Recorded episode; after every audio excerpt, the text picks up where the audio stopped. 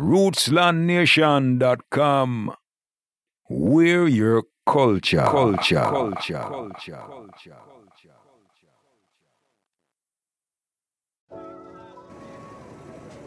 Thanks again, Brother Nelson. Yeah, Brother Henry. Little Brian, welcome back to Kingston. But I have to warn you. Uh huh. Things get tough since the last time you were here. These gunmen, they kill everyone now. Oh, that's great. They don't care about anyone. Yeah, it's amazing people are like that. You know, them all the same, you know. You better be careful out there. Hey, anyway, listen, listen. Hold this, and you keep the change. No, Brian, that's too much. You don't have to what, give me so What do you much. mean too much? Oh, yeah, Brother Nelson's a godly man, of course. Yeah, you better hold on to that, because in a couple weeks, we're gonna be broke.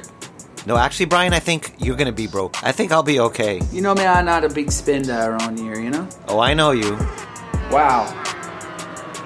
Because righteousness govern the. Broadcasting live and direct from the rolling red hills on the outskirts of Kingston, Jamaica. From a magical place at the intersection of words, sound, and power. The red light is on. Your dial is set. The frequency in tune to the Rootsland podcast. Stories that are music to your ears. Brother Nelson dropped us off at Solid Agency, headquartered out of a townhouse off Hope Road, not far from the Bob Marley Museum, former home and spiritual refuge to the late reggae king. Back in the day, when Marley turned up to live on this quiet uptown street, it shook up the whole block. But decades later, in Kingston's rapidly growing suburbs, dreadlock residents are commonplace, as are the vibrant, blended families that occupy newly built apartment blocks and gated townhomes. The island's ever evolving middle class was clocking in overtime, juggling multiple jobs for the opportunity to live in these safe residential areas that were previously reserved for the island's old money. Late afternoon ushered in the sound of laughing children in school uniforms. As they descended from their buses, some jumped into the arms of awaiting parents, while others drifted away in small cliques, headed toward the local shops and fast food restaurants. While they crossed, frustrated commuters blew their horns in the clogged traffic. Their muffled honking, barely audible due to the music blaring from the idling vehicles, it was a potpourri of clashing bass lines from competing auto sound systems. And caught in the middle, the ever present higglers marching to the beat. Street soldiers selling newspapers, air fresheners, and phone chargers. Their voices ringing and riding the reggae rhythms as they relentlessly pushed their wares. Nothing today. Help out a ghetto youth now. Nothing now go on. Rough now. Alright, my G. Can wipe your car? No? Can wipe your car? Can, ah. Kingston has always been an ambitious city, and no individual represented this town and everything it was striving to be better than the woman whose office we were about to enter. Sharon Burke, the director of her newly formed Solid Agency, a music management and promotion company. Sharon was an outlier in a male dominated and highly sexist Jamaican industry, a female power player with a knack for cutting through the BS, and a tendency to put her male colleagues in place, if needed.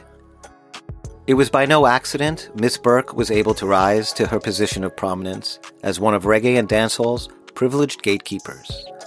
She had spent years working as part of Synergy Productions, the team that organized and produced the annual Reggae Sunsplash concert in Montego Bay, a major music festival that for one week brought in tens of thousands of fans from all over the world to celebrate Jamaican music and culture.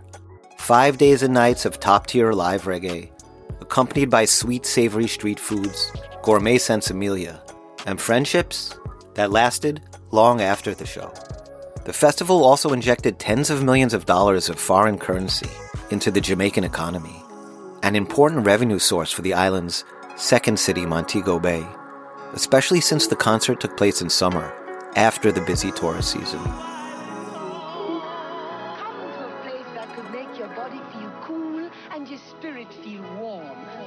Sunsplash organizers like Sharon developed clout and special relationships with government officials and the executives at the island's major corporations, that helped sponsor the event.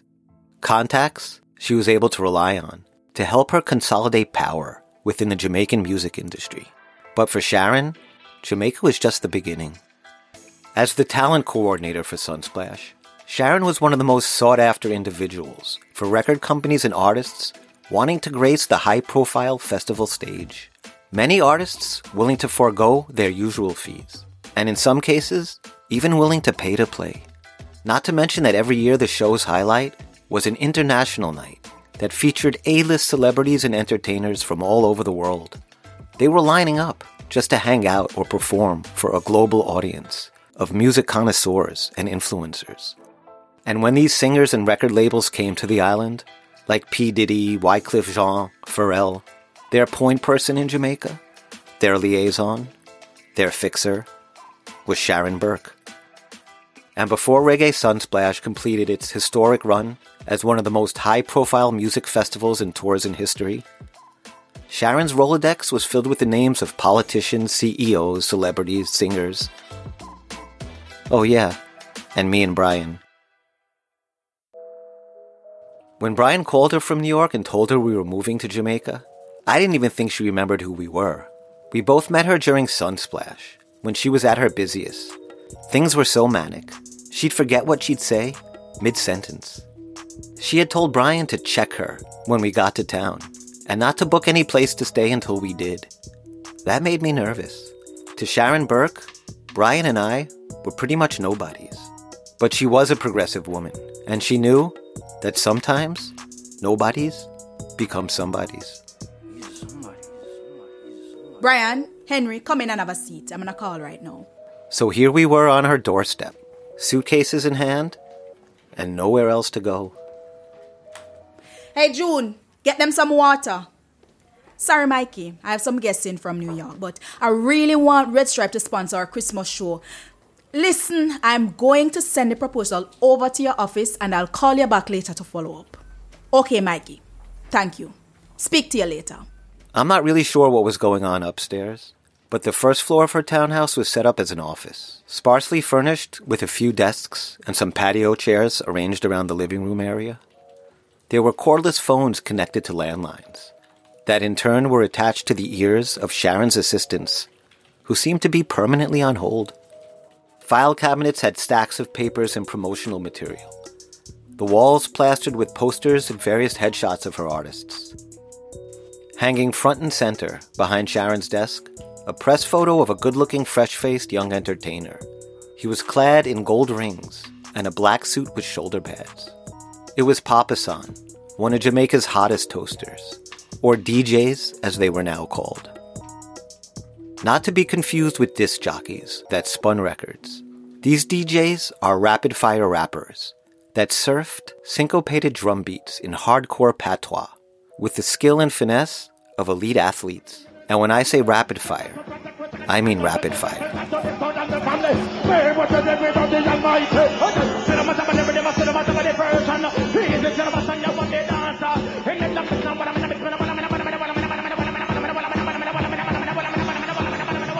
And Papa San was the best of the best.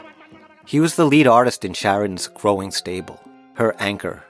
In the decades since Yellowman brought his style of dancehall DJing to the world, Papa San was one of a new generation that helped elevate it to an art form, a fact that his loyal manager Sharon was always ready to point out. Hi, Sylvia, it's Sharon. Did you listen to Papa San's new song? Well, what do you think? Of course, it's a hit. You really need to sign Papa San to Atlantic Records. What do you mean? You can't compare Papa San to Shabba. Papa San is so much more talented. He has cleaner lyrics and he's way better looking than Shabba. Come on. Papa San had become a legendary performer in the Jamaican music scene, thanks to his clashes with fellow DJ Lieutenant Stitchie. These were lyrical battles that took place once a year on Boxing Day, at a completely out of control stage show in Kingston, named Sting, that more resembled a championship wrestling match than a music event. It was organized and promoted by a powerful, notorious bad boy police officer named Inspector Laing, the Vince McMahon of dancehall, who openly espoused and encouraged these clashes among the performers at his show. Dancehall clashes were the predecessor to rap battles, where opponents would go face to face, mano to mano, song for song against each other, with the audience being the ultimate judge and jury. At times, it would get so heated, it would come to fists, and that was in the crowd. Len, Len, flash me with junkie. Send up blood clot bounty. Can't walk upon this food. Performers with names like Bounty Killer, Ninjaman, Merciless built their careers clashing at Sting in front of 50,000 plus avid dancehall enthusiasts. An audience known to work themselves up into such a frenzy, they would fire off gunshots and discharge weapons as a sign of approval and adoration for their favorite DJs and singers. On the other hand, disappoint the crowd, and more than likely, you'd get hit with projectiles, like stones or bottles. Being bottled by an angry mob practically became a rite of passage for most Jamaican performers. Makes the Oscar slap seem mild. But Brian and I understood that this was our new world, and we'd have to find a way to balance our love and admiration for old school roots reggae and this new energy that dancehall brought to the game.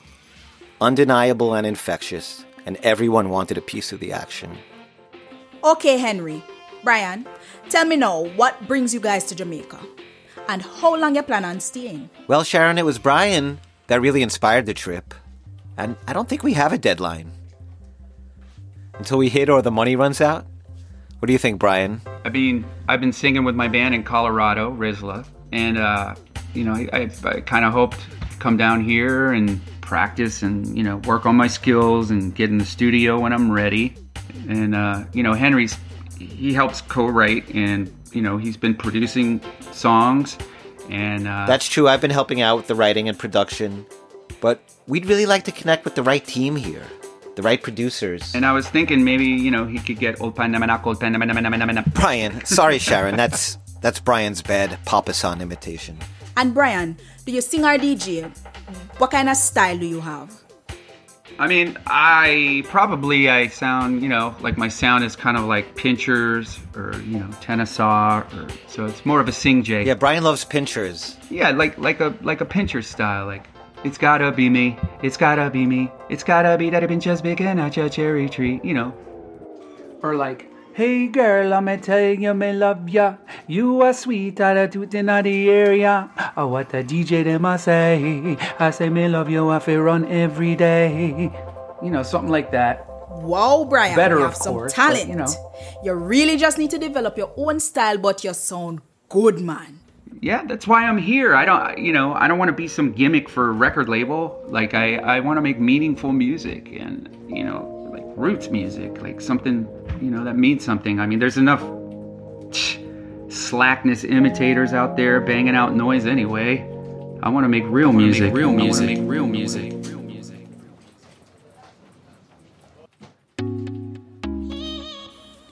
Jerome, get Mr. Williams, the manager of the Wyndham, on the line. All right, guys, I'll arrange the room. What else do you need? I guess Brian passed the audition because Sharon got on the phone and booked us a room at one of Kingston's nicest hotels, the Wyndham, for a local rate. I never knew it at the time, but Jamaican hotels, tour operators, and even some businesses had two separate prices. One for local residents, the majority of which earn under 50 US dollars a week at minimum wage, and one for tourists, like myself and Brian. Although we weren't tourists. If we had checked into the Wyndham on our own, we'd be paying over $1,000 a week. But thanks to Sharon, we were only paying $25 a night. yo jerome can you uh can you pull over at hot pots for some food Sounds good, I'm starving. some good jamaican food rice on peas and ackee and saltfish Not for Ackee and Saltfish. anyway On the way to the Wyndham, Brian asked Sharon's business partner Jerome, who was driving us, if we could make a quick stop at the Hot Pot restaurant. It was on Altamont Court, right behind the back entrance of the hotel. The Hot Pot was known for having the best down home cooking in town, with their specialties like curried goat, oxtail, brown stew fish, all served with boiled yams, bananas, and dumplings. And of course, their rice and peas. And when Jamaicans say peas, what they mean to us are kidney beans. Which has always been the source of confusion for Americans eating at Jamaican restaurants. Double parked taxis line the exterior of the restaurant. Anxious drivers stop and chat before grabbing their meals to go and embarking into the hostile Kingston night, armed only with a box of their favorite comfort food and the sound of a gravelly voiced dispatcher on their two way. I learned from living in New York City that if you really want to find the best meal for the price, eat where taxi drivers do.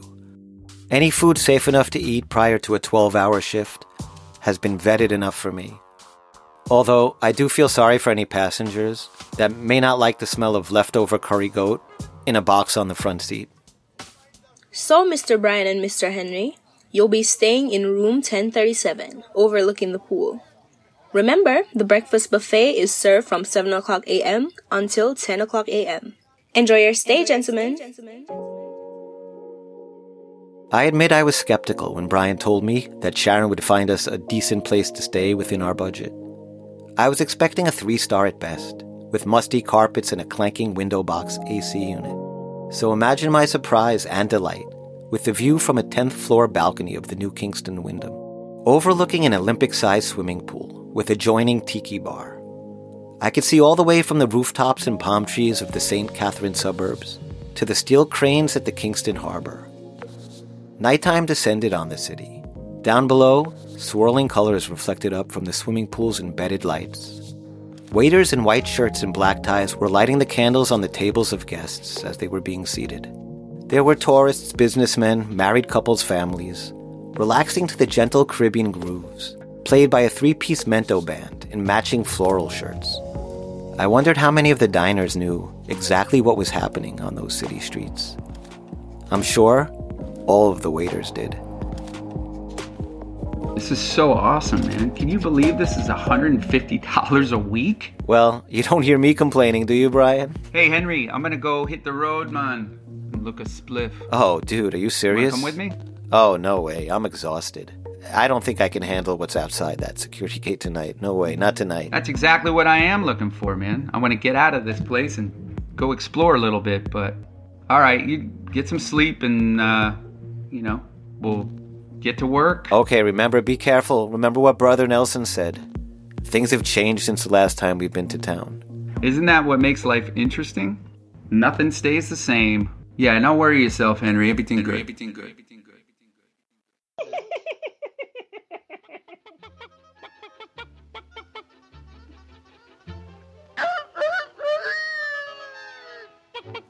My first morning in Kingston, I woke up to the sound of cartoons and giggling children, and the smell of ackee and saltfish mixed with pungent marijuana smoke. I looked up to see two youth seated at a small table at the foot of the bed, their heads buried in styrofoam takeout boxes of food. Good morning, sir. Good morning, guys. How's breakfast? Yes, sir. The food tastes good, sir. Okay, Thank you. glad to hear it. When Brian heard my voice, he sprung out from the balcony with a big spliff and a green coconut with a straw poking through the hole in top. Wake up, man. Yo, Henry, get out of bed, man. You never you never guess who I ran into. No, I I probably wouldn't. Who's that? Yes, Henry, the right time come. Rude boy Tex. I should have known. What's going on, Tex? Everything, Chris. Yo, Henry, you're not gonna believe this, dude. Tex runs all of New Kingston now. He's the Don. Whoa, look at you, Tex. Rude boy on the rise, huh? Congrats. Yeah, he controls that stall over by Kentucky Fried Chicken. When you get ready, come meet us on the corner. Anyway, come out there, man. Let's let's make some plans. We gotta bust out of this Babylon hotel, man. This is so lame. Find a new place. Yes, my youth. Dude, we are so gonna run this Rosclot town. Hey, Bry, you know, in this town, we should learn to walk before we run anything.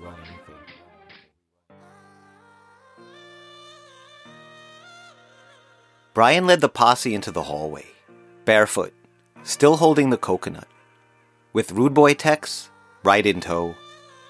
The two kids took their time, made sure the lids on the boxes were closed properly before scrambling out the door. They weren't going to let any of that food go to waste. Nice day, Mr. It was like a hurricane just passed through the room. I thought it was a dream until I stepped out on the balcony and saw Tex's calling card on the patio table, an empty bottle of red stripe beer, and a half smoked spliff. The so called breakfast of gangsters. What were they saying about checking out of here? I was about to take a swim and have a frozen fruit punch by the pool, distant, protected from the chaos right outside my door, and evidently inside as well. Yet, deep down, I knew it was this very chaos that brought us to Jamaica. This unpredictable, indescribable energy that radiates from the downtown gullies and trenches to the hilltop mansions and estates, none of which were visible on this particular morning through the misty fog that covered the city. The heat of the sun would soon burn that off. In a few hours, Kingston would be hot. Kingston would be red hot.